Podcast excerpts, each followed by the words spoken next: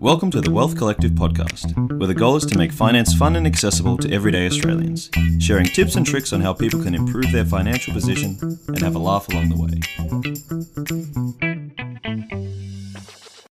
The information contained on this podcast is general advice only and hasn't taken into account your personal circumstances.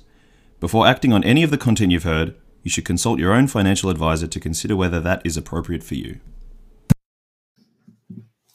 Hello and el- welcome everyone to the 28th episode of the Wealth Collective podcast. It's Friday, the 7th of June. I'm Zac Masters. And I'm Pete Pennycott. So, Pete, it's been a big week um, in the finance world this week with obviously the RBA or Reserve Bank of Australia deciding to cut interest rates for the first time in a while. Yeah, depending on which side of the fence you sit, if you're a debt holder or where you've got lots of money, um, you're either happy or sad. So, yeah, so it's been um, quite interesting. There's obviously winners and losers out of this, but we thought we'd talk about how to invest for income in a low interest rate environment, um, as it's pretty topical at the moment. Yeah, it's pretty keen. I think you know what you what you've done traditionally for you know for the last sort of ten years or so.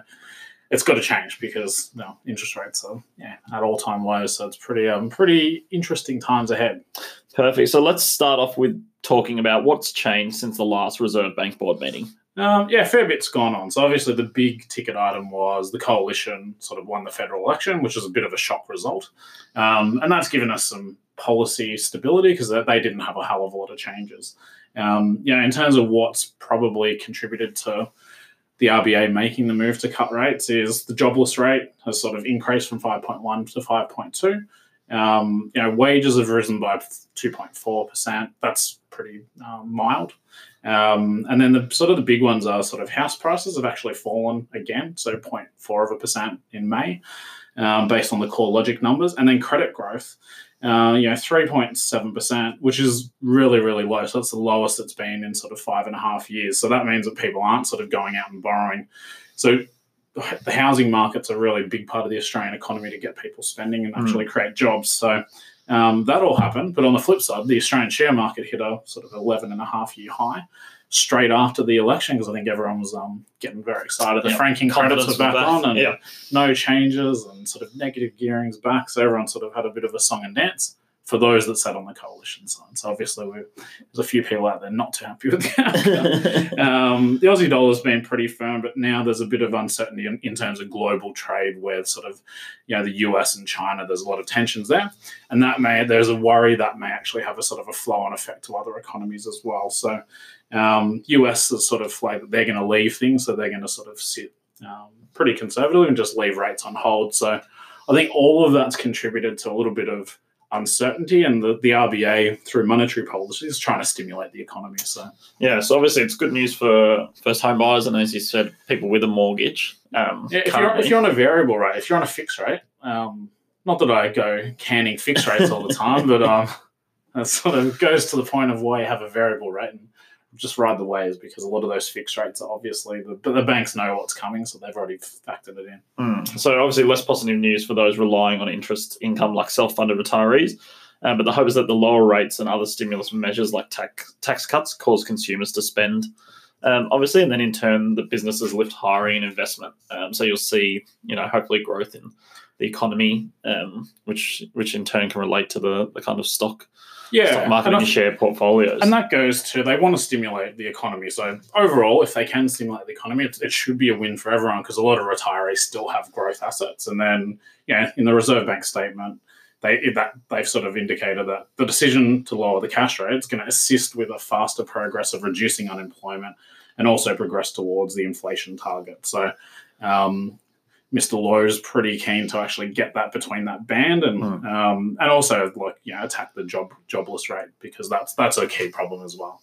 Yeah, so we're going to start by running through the five ways to invest for income in a lower interest rate environment. Pete, what's your first one? Yeah, I think look one of the alternatives and very timely after the, the, the coalition win in the election is to invest in high quality dividend paying businesses. So you know the benefits of this are not only do you get the income, you get the franking credit as well. So obviously tax is already paid, so you get a, a kicker in terms of um, a credit there in terms of what you're paying on an income tax um, basis. Or if you're not paying any income tax, you still get that cash refund. It is a reliable source of income, so most of these actually get paid every six months. Um, so pretty consistent. You know it's going to happen most of the time. Like it can be adjusted. So you, there's no guarantees with anything. So businesses can adjust it. But traditionally, it's one. It's something they try and keep. Um, yeah, keep pretty steady. And then also the other one is you also can have the benefit of capital gains as well if you do choose those businesses wisely. And I do say that wisely. It's easier said than done. Um, but there is the chance of actually having capital growth as well as the income. So that's sort of why I'd sort of open the open the eyes to having allocating part of that um, to dividend paying businesses. Yeah. Um, so my tip for number two is following on from yours, Pete, is to look for growth and not just income. Um, so Warren Buffett's pretty famous for this with his company Berkshire Hathaway um, over in the US that he doesn't pay out dividends. So well, he never, they've never paid any dividends. that doesn't pay him out. So he feels it's better off the, the company um, using that that money and investing it in other ways. Um, That's pretty ridiculous. Who, who would think that Warren Buffett can invest the, the money better than the average Joe on the streets? Yeah, and then obviously his his um his vision is that if you want income, sell off a few shares. Um, so if you, which if you got Berkshire Hathaway from a, a while ago, then If you, got the Class A shares, Yeah. selling off one share is quite a bit of coin. So. um, so that's where I think people should look at um, options of going. All right, maybe if there's not, you know, too many great income options out there that you're seeing, that to look for growth and then sell those down in the future when you need income. So don't see it as though Yeah. you know you, you're just just restricting yourself to shares that pay high dividends. Yeah, and the good thing with that as well of selling down capital to actually generate some cash flow is you can choose when you actually trigger that capital gain. So Yeah. you know you get out, you're eligible for the CGT discount if you've held those assets over 12 months. So it actually might be more advantageous and actually a better net result um, to actually you know fund your income needs by way of sort of selling down you know the appropriate sort of um, capital gains. Perfect. And Pete, number three, what's your tip for that? Uh, so I'm going to go with diversify into infrastructure. So um, big fan of infrastructure, especially for retiree portfolios. I think it- it's a really sort of good foundation piece to have as part of the overall mix. And the reason for that is it aligns well because it's they're long life assets. They cover you know a range of sectors that don't go out of fashion. So we're talking about things like transport, um, telecommunications, airports, energy. Um, you know, social infrastructure. So these are things that don't go out of fashion, and they're things that are supported by governments, and we need to get right.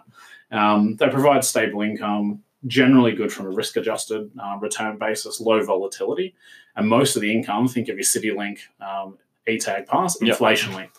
Prices go up every year. Constantly, constantly going up. You don't get a say in it. It just beeps every time, and you keep paying. You So- don't, you don't stop traveling. on, direct debit. Otherwise, you have to drive for an extra two hours, and that's not a good, not good s- use of your time either. So, uh, what do you got for us? So, anything else on the, your tip side? Uh, so number four I've gone is to not discount cash.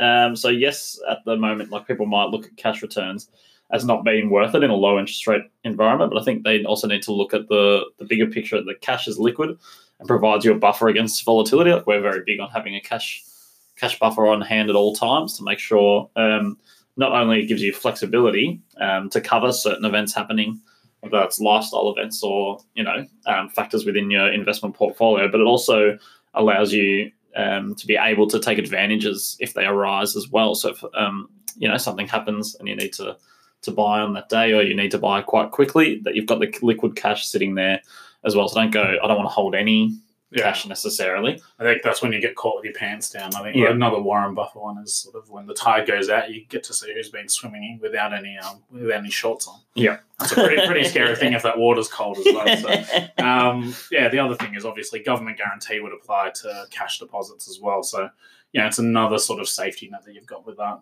Um, so, you know, there's a price you pay for that certainty, though, of really low interest rate returns. But Yeah. I think you're right with the flexibility. and what have you got for the last one, number five? Uh, it is a slightly, yeah, it's not a super exciting one. I've gone bonds and fixed income. So, you know, if you are conservative, uh, there is the risk that if you go sort of chasing these dividend paying stocks, infrastructure, or growth, as you sort of talked about as well, you're taking on a lot of capital volatility and you're climbing up that sort of uh, the risk spectrum, which Yeah. might not be appropriate. So I've sort of thought, you know, bonds and fixed income underappreciated, probably under allocated towards, um, but might become back in vogue as well. So these are a bit long, longer life than your traditional ter- term deposit. And I think there's a Um, lot of um, different types of fixed income that people probably aren't aware. I was hate to. It's it's it's uh, they're bigger um, markets than equity markets, which you know surprised me when I first started in finance. So these are trillion dollar markets. Massive scale, so many different options to choose from. So you can go right up and down the risk spectrum, even within Mm. fixed income and bonds. Yeah, I think that's an important part that people don't understand. Oh, yeah. Don't- there's risky fixed income. yeah, read, read beyond the label, so understand what you're buying. Um, so I know there was one investment that was called Absolute Return Fund that seemed really aggressive to me, and when I sort of peeled back, it's like one of the most conservative um, investment funds I've seen. So Hmm. um, very just like volatility just above cash. Um, so these ones provide capital preservation. You've got some certainty on return of capital. You can choose your credit quality as well, um, and gives you a diversification away from equity. So I think it's a it's a very very important part to sort of complement what you meant said before about um, a cash holding as well. So um, they're the top five. So just to recap, we had sort of access to dividend um, paying businesses, high quality. Um, also, you know, as Zac pointed out, sort of looking for growth and not just sort of putting the blinkers on for income. Um, we talked about sort of the third one, which was, you know, considering an, an allocation towards infrastructure. Um, not discounting cash came in fourth, but um, and then sort of fin- wrapping it up with, you know, um, allocating some of your money towards bonds and fixed income. So I think there are solid five um, things to consider, and you know, it's not the be all and end all, but I think that's a good good summary to get uh, cracking with. Yeah, definitely. So, as always, if you've got any questions, don't be afraid to uh, message us at connect at picada.com.au. And if you could give us five stars and, and share it around, that'd Yeah, be great as well. help. I didn't realize all the there's algorithms behind this. So the more people that give it five stars, the easier it is for um, the message to get out there and people to find it. So um, yeah, we do want to do it and sort of um, help more people and sort of get people listening to it. So yeah, give us a give us a little thumbs up and a, a five star. That'd be great. That's it. And we'll see you next week. Cheers. Thanks for tuning into the Wealth Collective podcast. You can get in touch with us and send any questions to connect at picada.com.au or send us a message on Facebook or Twitter. If you have enjoyed this, then please subscribe and five star us on iTunes, Spotify, or your favorite podcast service. Until next time, live well and be prosperous.